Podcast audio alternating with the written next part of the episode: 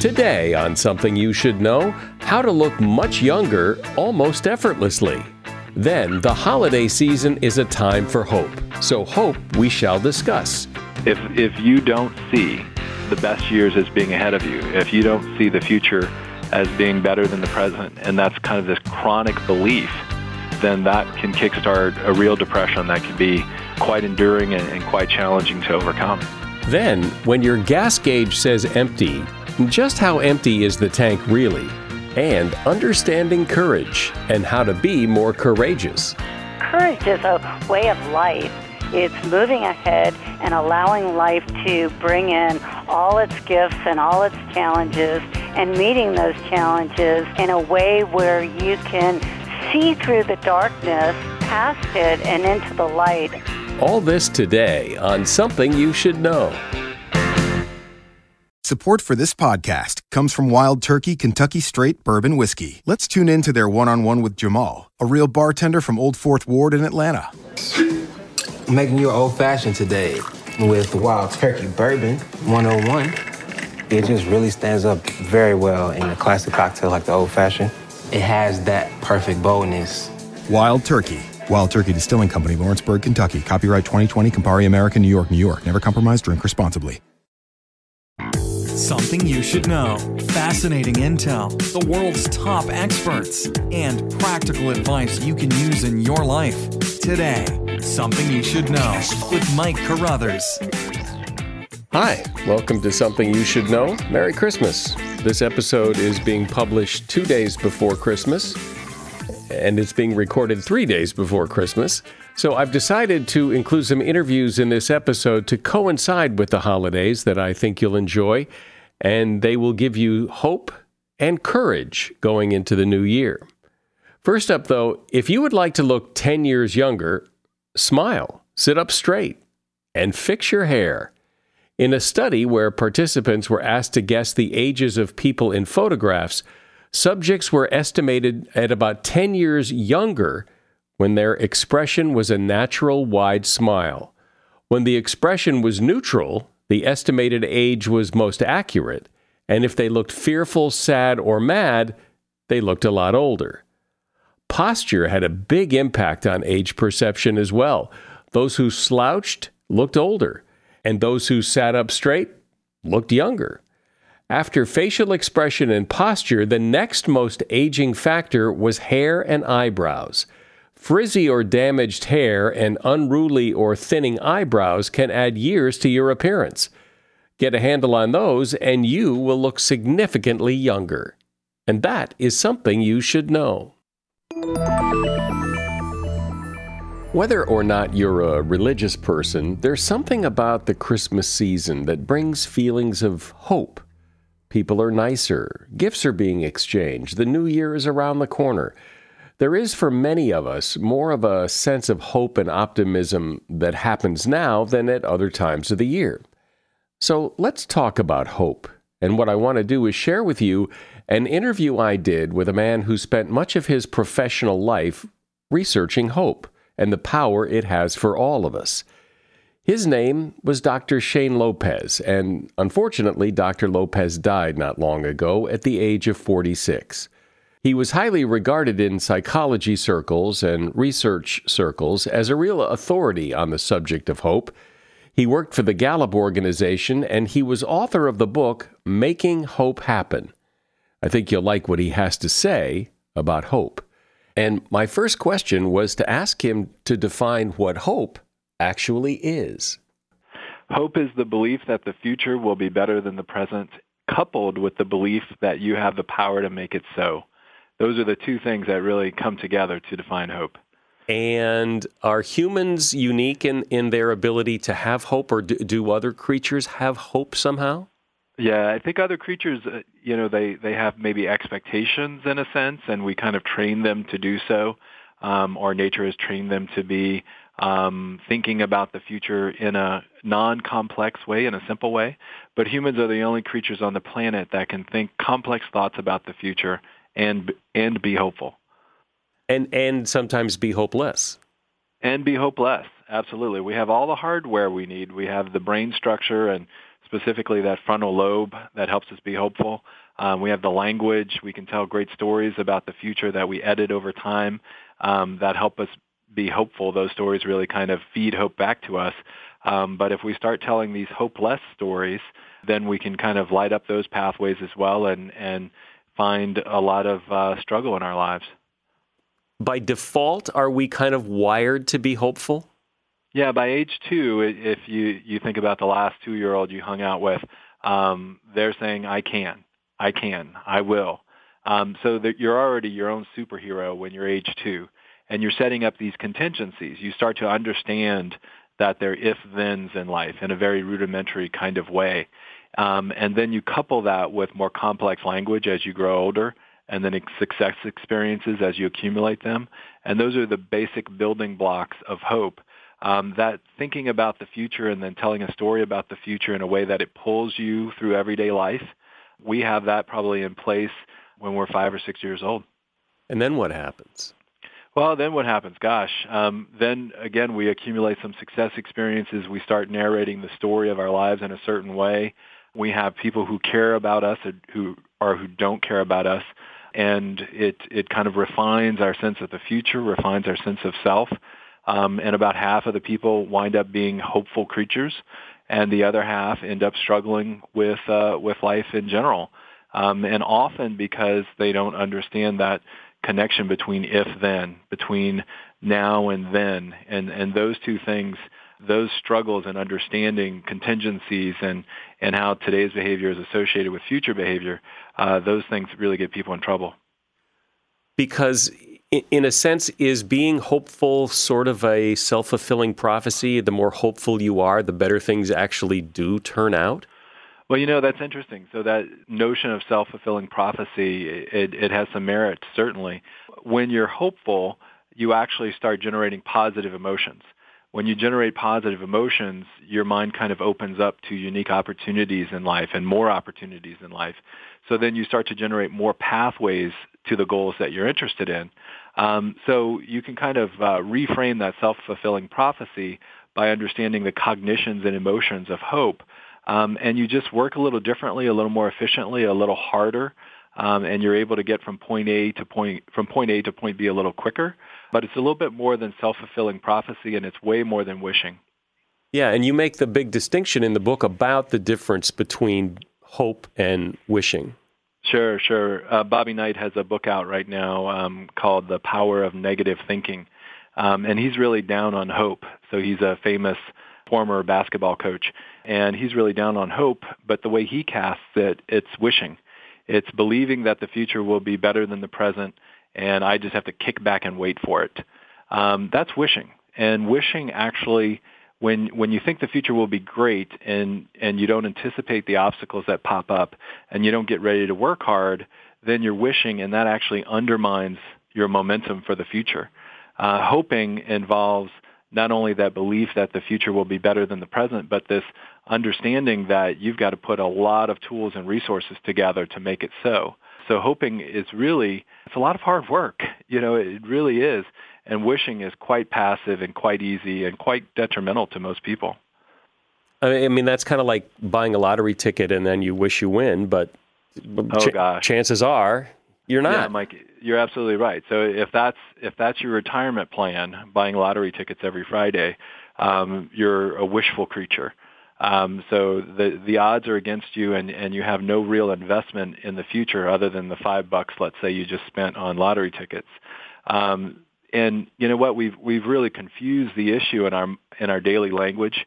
Um, when people say, I'm, "I'm hoping it'll all work out," I'm hopeful my lottery ticket will win. Well, we're quite wishful. We're we're wishing that it will work out, but we've substituted the word hoping in such a way that we've really watered down the meaning um, so part of what I try to do is, is I, I help children and adults just be pretty mindful about when they're hoping and when they're wishing and they kind of catch themselves and say, "Oh boy, I'm really being passive up, about this. If I if I wish you good luck, that's all I mean. I'm, I'm like, goodbye, buddy. I wish you good luck. But if I'm hopeful that you'll have a great outcome, you know, at a sporting event, let's say, that means I'm going to be there cheering you on. I'm going to give you any kind of help you might need. I might even be your coach you know, and tutor you and help you in some way. Um, so to hope, you got you got to get your hands dirty, whether it's in your own life or if you're trying to help someone else. Yeah, that's a great way to put it. And we're often hopeful about our future and we do things, but then, you know, we end up procrastinating or get off mm-hmm. course or and mm-hmm. you talk, I know, in the book about setting yourself up for some automatic ways to, to make things happen. Yeah, Mike, if we can put more hope on autopilot, we're really helping ourselves out in daily life. There's some simple ways to do it. One is to create a when-where plan for every assignment you're given or every assignment you give yourself. An assignment is is often you know kind of wrapped around a, a goal. So um, your boss may say we need you to do this by such and such a date, or or you may give yourself an assignment to get something done around the house. Well, that occupies some mental resources, some psychological resources, that assignment. So if you can put a basic when-where plan around that goal, then you set this action trigger in your brain. So, for example, tax season's coming up, and no one really wants to get ready for tax season. But you know, if you could say to yourself, okay, on on Monday, I will set aside some time on the 11th, uh, nine o'clock after I visit my child's school. I'll bring my tax paperwork with me. I'll go to a coffee shop and I'll start getting it or- organized. Well, come Monday morning, that little alarm goes off in your head and as you're getting your child ready for school, you're saying to yourself, okay, I got to grab the tax papers. I'm going to the coffee shop. I'm taking the morning off of work. I got to get this done. So the more we can set these action triggers in our daily lives, and in other cases, borrow hope from other people, um, the better off we are because we'll certainly kind of burn out. We'll get tired. Um, we don't want to do all the things we have to do, but we have to figure out ways to make good things happen in our lives. That almost sounds too simple. They just if when you know, it just seems so simple.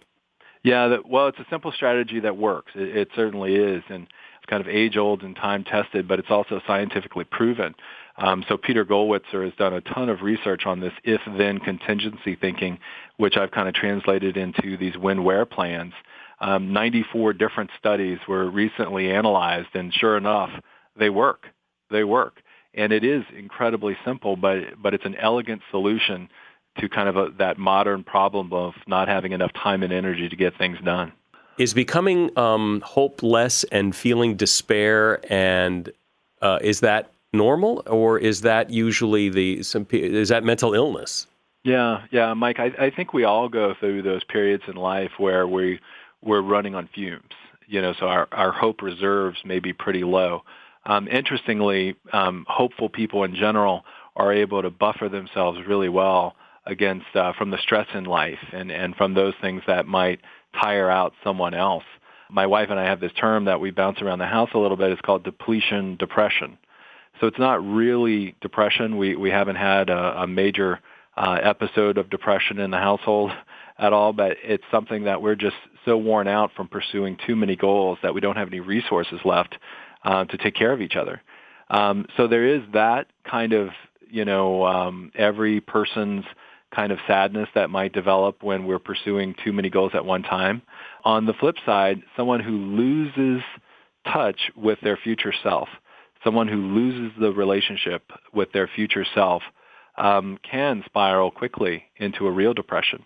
If if you don't see the best years as being ahead of you, if you don't see the future as being better than the present, and that's kind of this chronic belief then then that can kickstart a real depression that can be quite enduring and, and quite challenging to overcome.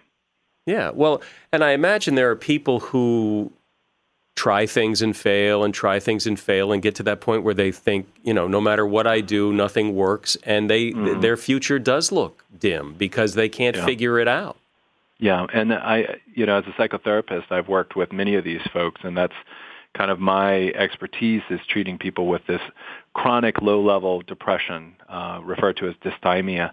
And what I found is that um, if I can get them excited about one thing in the future, just one small thing, we can jumpstart jumpstart their psychology again. Um, and it's incredibly challenging, and it can take weeks or months to find that one small thing. Um, but it is part and parcel of of helping people move from depression into well-being. Uh, so often when we work with people who are struggling, we stop when they stop feeling sad. Um, and in fact, what we need to do is is we need to keep helping others until they get to that point where they're truly experiencing some well-being, some happiness, because then they can turn that into a spiral and, and kind of keep life moving in the right direction. Is this idea of, of hope and, and people suffering because they don't have it, is this uh, a, a growing problem or is it a pretty static, you know, there are always those people who are hopeful and yeah, those who yeah, aren't? It, it's, it's a great question. It, it's an age-old problem. Um, you know, when folks uh, in, in um, you know, throughout history I've written about um, feeling like an empty vessel, um, having no meaning. Hope and meaning go hand in hand. Um, having no meaning or purpose in life, feeling kind of blank um, and gray. It's a, an indicator that there's nothing that excites them about the future. And and I, I don't want this to sound like, hey, go get excited about the future and, and become a cheerleader. Um, I'm talking about genuine excitement about something in the future. When we lose that, we have an extremely hard time being hopeful and, and functioning at a high level. And can we go through periods in, let's say, America or, or another country where um, we in fact lose that as a culture? Absolutely. Absolutely. I think there are times that are very dark, um, whether it's in a city, a family, uh, in a school, in a country, um, where you know depression and hopelessness kind of sweeps through. Um, but the most hopeful of the bunch are able to buffer themselves against that and hopefully kind of on the other side of things be the ones that spread hope to others and help people move in the right direction. Because hope, hope is contagious? Hope is indeed contagious, and, and that's been one of the more delightful discoveries. And what we find is that enthusiastic leaders, and you can say enthusiastic teachers, parents, preachers, uh, enthusiastic leaders make other people hopeful. So they kind of do this power of positive emotions. You kind of open your mind and heart to what's possible. And then with the support of other people, you start working on what's possible. And then you start really gaining some momentum towards these things that excite you, these goals that excite you. So through that channel, hope is contagious, but also just being someone um, who really takes care of the business of day-to-day life, and then other people kind of see you do that. You can learn from other people in their hopeful pursuits.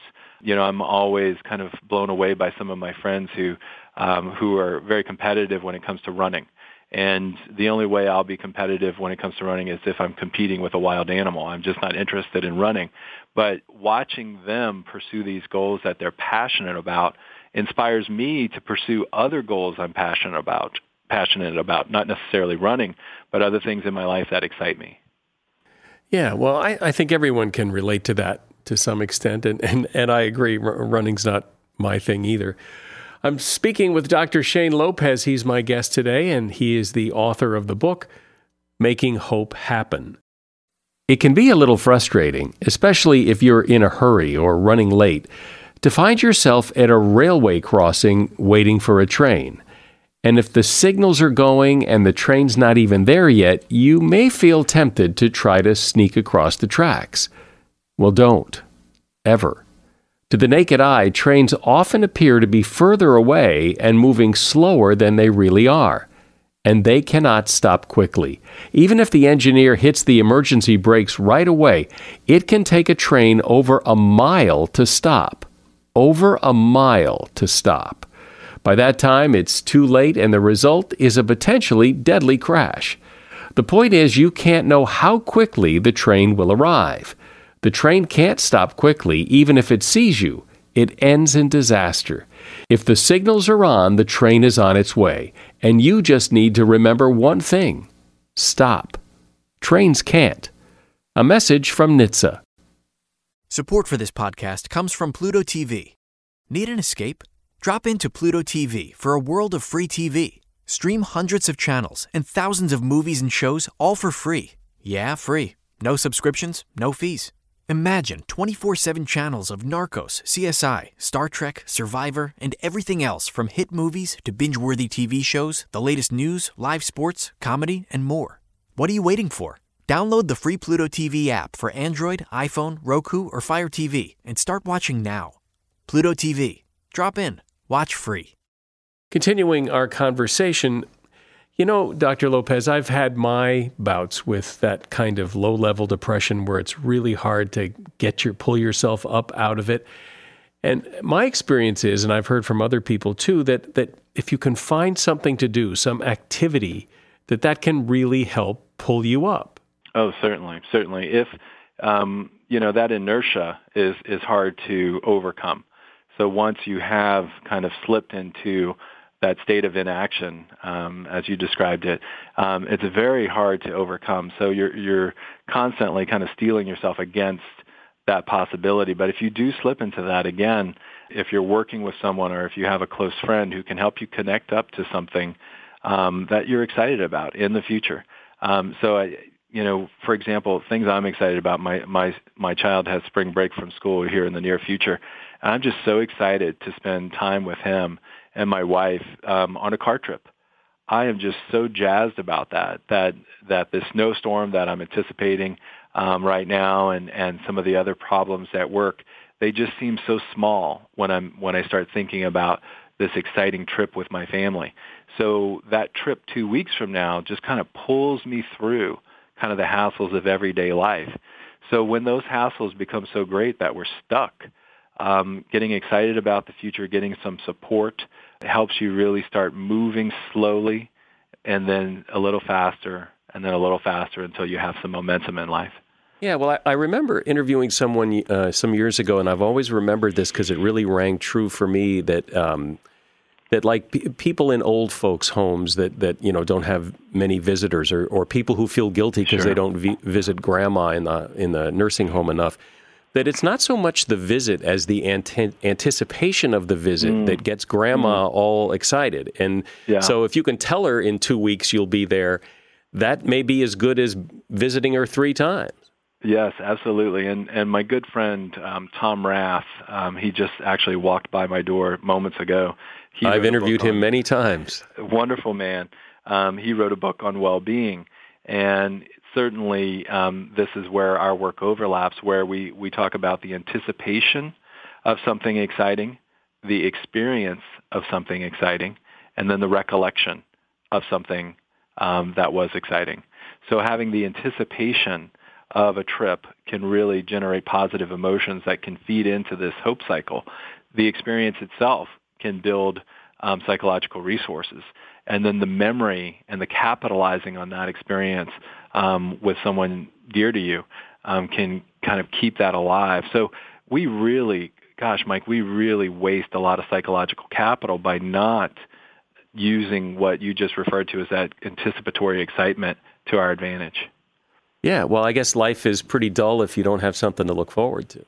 Absolutely, it's not only dull; it's um, it can really be slow moving and, and somewhat sad.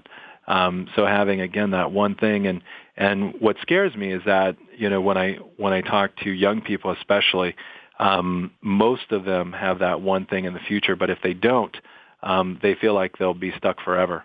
Um, so that's why we have to kind of wrap around the young people in our community and make sure that we're finding what they do best and, and figuring out a way to get them excited about that so that they can aim their lives at something meaningful.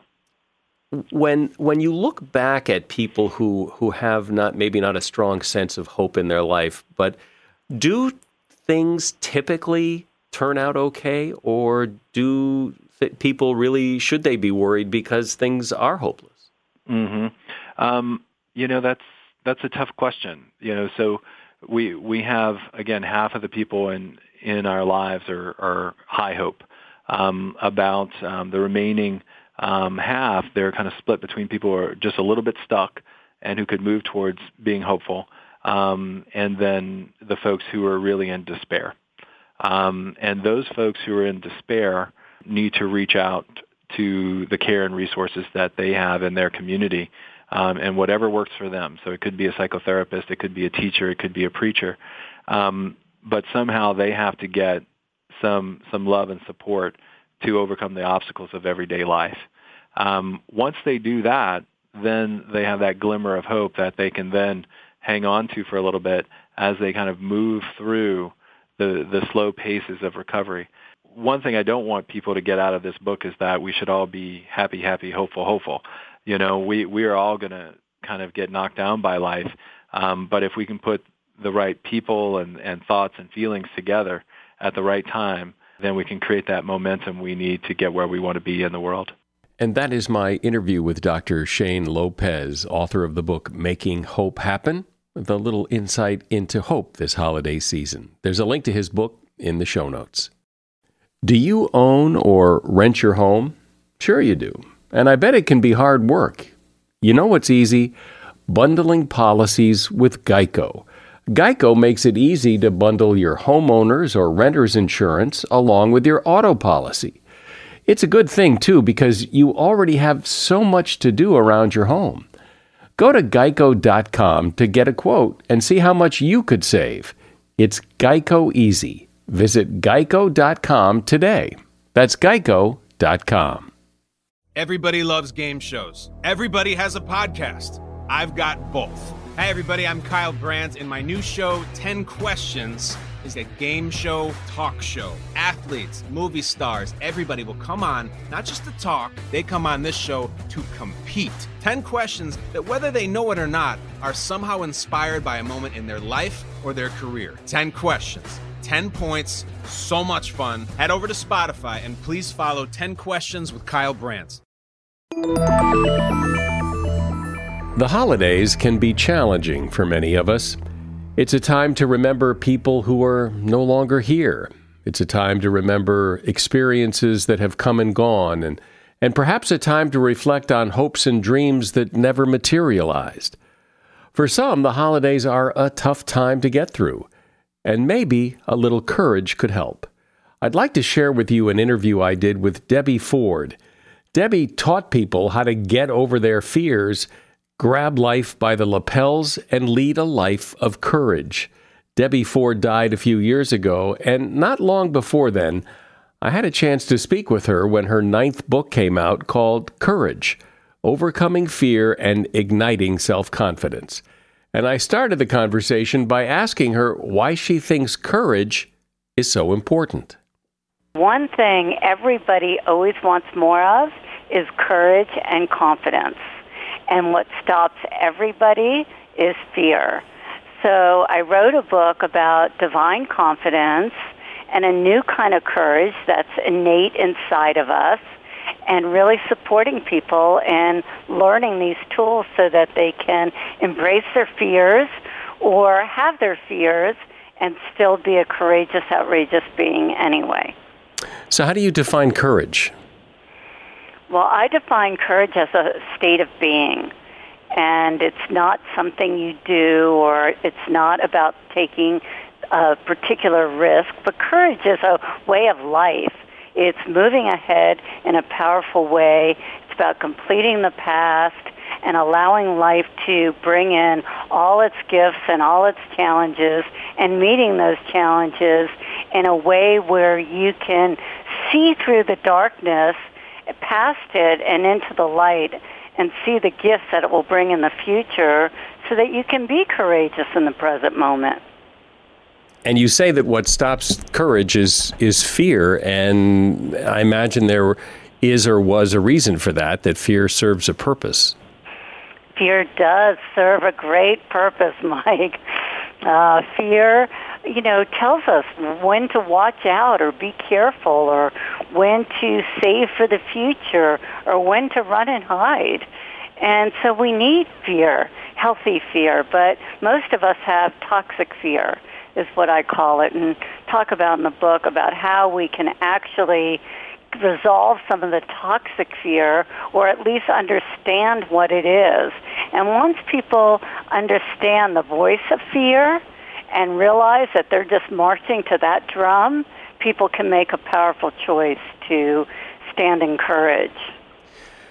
That sounds great, but but if if I'm full of fear, if I'm my life has always been kind of living afraid uh, for the next for the other shoe to drop, how do you turn that off? How do you even begin that process? Mm, well, I think first by distinguishing that voice. So if the fear is at the shoe is going to drop. I mean, I just want you to know that's a collective fear for a lot of people. You know, watch out. What's going to happen? Or don't get too big for your bridges. You know, a lot of us did great as children, and all of a sudden we're singing and dancing. Somebody comes along and you know shames us.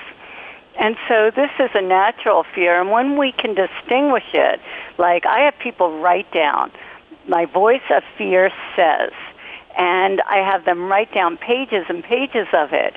Because once we can see, well, that's the voice of my fear, what's the voice of my courageous self? What would my courageous self say in this circumstance? It's something new. Most people aren't listening for their courageous self or their confident self. They're listening through the filter of their fear. And because people don't understand it's just a filter, we all have it, then, you know, it gives them the power back.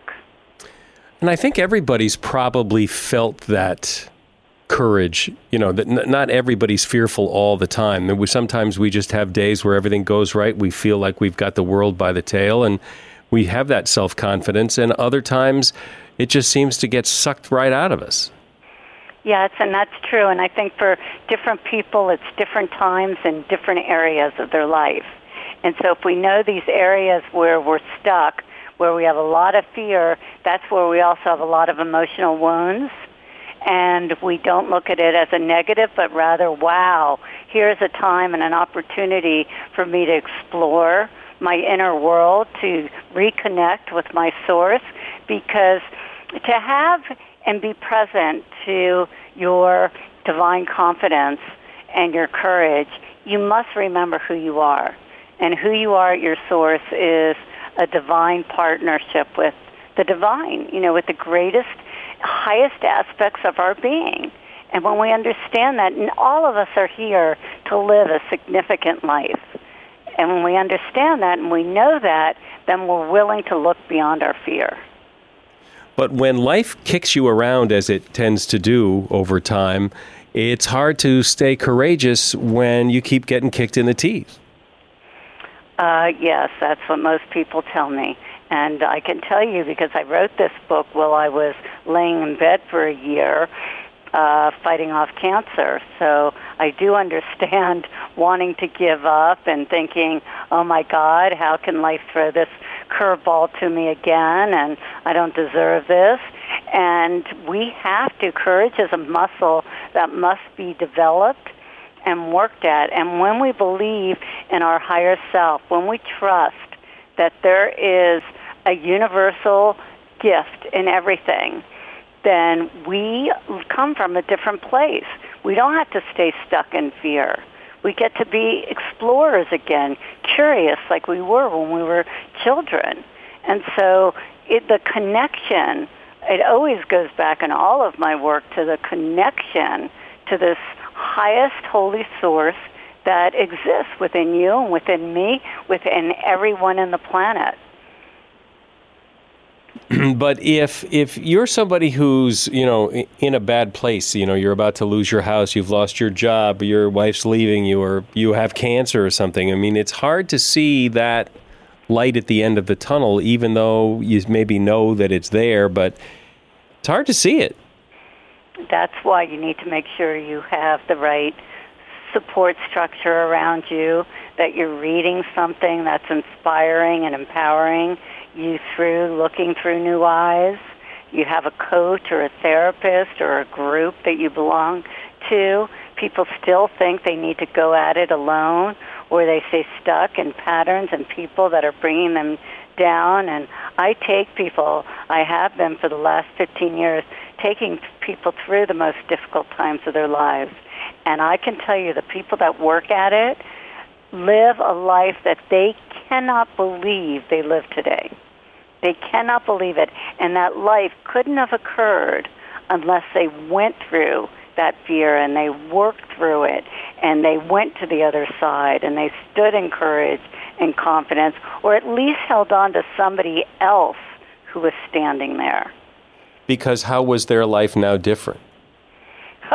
from uh, I just uh, got an article from one of my coaches wrote who stood next to her husband. Now she, I found her, met her, I should say, when uh, she came to the shadow process in the middle of a very, very bad divorce, an ugly divorce, and her husband was cheating on her, and on and on and on. make a long story short, they've been divorced now two years. She just made the cake for his wedding with his new wife. And she calls it the cake of peace, P-E-A-C-E. And that is, you know, that's what's possible for people. Wow, that's did did she spit in the batter? she didn't. Okay. She did it lovingly, and that's what happens when people do this kind of work. It's deep work. It's shifting the blame from the outer world to instead of blame, but having compassion for our inner world. And when our inner world shifts, then we know the outer world will shift as well.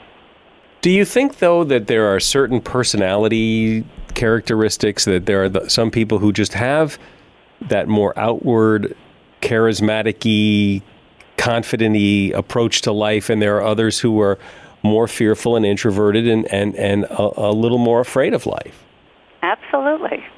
And I wrote this book for both kinds, but mostly I think for the I think most people go in the insecure. It may not be in every area of their life, but the areas of their life where they're not where they want to be, there's insecurity and there's fear. And instead of understanding, you know, a lot of people just say, oh, well, this area is good and this area is good and this area is good, so I'll just ignore the areas that aren't good, you know, until one day they miss out on love or they miss out on building a business or creating a business that they always wanted. So, or they miss out on enjoying their bodies.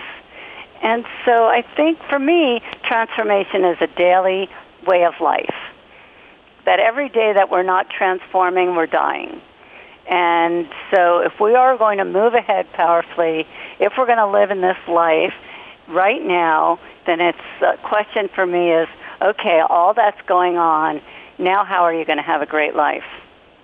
I remember interviewing someone not too long ago who, uh, as a part of his book, he he had done some research with uh, elderly people and asked them to look back at their life and what was their biggest regret. And, and overwhelmingly, it was that they had worried too much, that, which is kind of what you're saying, that, that you know, this worry and fear, it takes up a lot of energy and time. And for what? It doesn't do anything. It does nothing. You are correct. And worry is just another voice of fear. Doubt is another voice of fear confused and being stuck is just another voice of fear. You know, when we are stuck in the past, it's a voice of fear. When we're standing right now in the present moment and we are inspired about what could happen in the future, right, we're present and we're inspired and we're not in fear. So I think people don't understand the stranglehold of fear and that it isn't something that just magically disappears you know, there's a process to work through. And that's what I invite people to do, encourage, to really ignite that courageous warrior inside and go for it. I mean, it's not a dress rehearsal, right? So I'm I'm driving in my car listening to you, thinking, all right, well, she's got she's got me pegged. I mean, I, uh, she's talking about me, but what can I do to maybe put my toe in the water here to get a sense of what she's talking about? How do I turn down the road of courage? you could begin to distinguish the voice of courage. Think of an area of your life where you are thriving and think about the internal conversations that you have when you're thriving, the positive nature of it, and write it down. The voice of my confident self says, go for it. You can do it. You're good at that.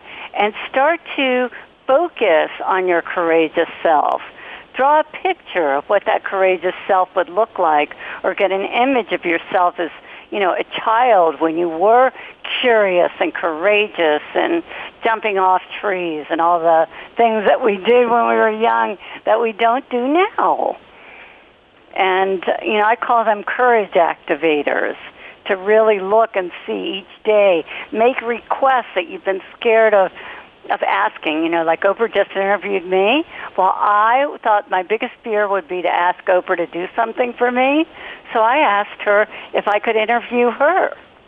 You know, she hasn't answered me, but it doesn't matter. What mattered was that I finally had enough of courage just to ask because it was my desire. And so this is what we want to do, take steps each and every day that start to build our confidence. We want to look at the people that we talk to every day. Is this building my confidence? Do these people build my confidence? A lot of people around people that belittle them and put them down. Well, that isn't going to build your confidence. It's going to build your fear and your insecurity. That was my conversation about courage with Debbie Ford, who died a few years ago. I spoke with her just when her ninth book came out. It is called Courage Overcoming Fear and Igniting Self Confidence. And you'll find a link to that book in the show notes for this episode. I imagine this has happened to you. It's happened to me. You're driving your car and the gas gauge you notice is on empty. Or, or maybe you have a thing in your car that tells you how many more miles worth of gas you have in the tank and it says zero or close to zero. So, how empty is empty? Well, it's probably not empty, empty. According to John Johnson, author of the book Everydata, US car makers design a buffer in there. So even though it says you're out of gas, you're probably not out of gas. But how much gas is really left? Well, the best guess is that when it gets to zero, there's still probably about 20 to 30 miles worth of gas in the tank, but that's not an exact science and it depends on how you drive. It depends on a lot of things. But what's interesting is that none of this is true with European cars. In Europe, when a car's gas tank says it's empty, it's empty. But even though you have a little wiggle room here with US cars, the fact is driving on fumes is a bad idea. Many experts claim that driving on less than a quarter tank of gas can cause trouble. It can mess with your fuel pump and it can allow debris that's in your gas tank to get in your engine. So once you get to a quarter tank, you really should fill up. And that is something you should know. And that is our pre Christmas Hope and Courage episode. I hope you enjoyed it. Merry Christmas, Happy New Year, Happy Holidays, whatever you celebrate. I'm Mike Carruthers. Thanks for listening today to Something You Should Know.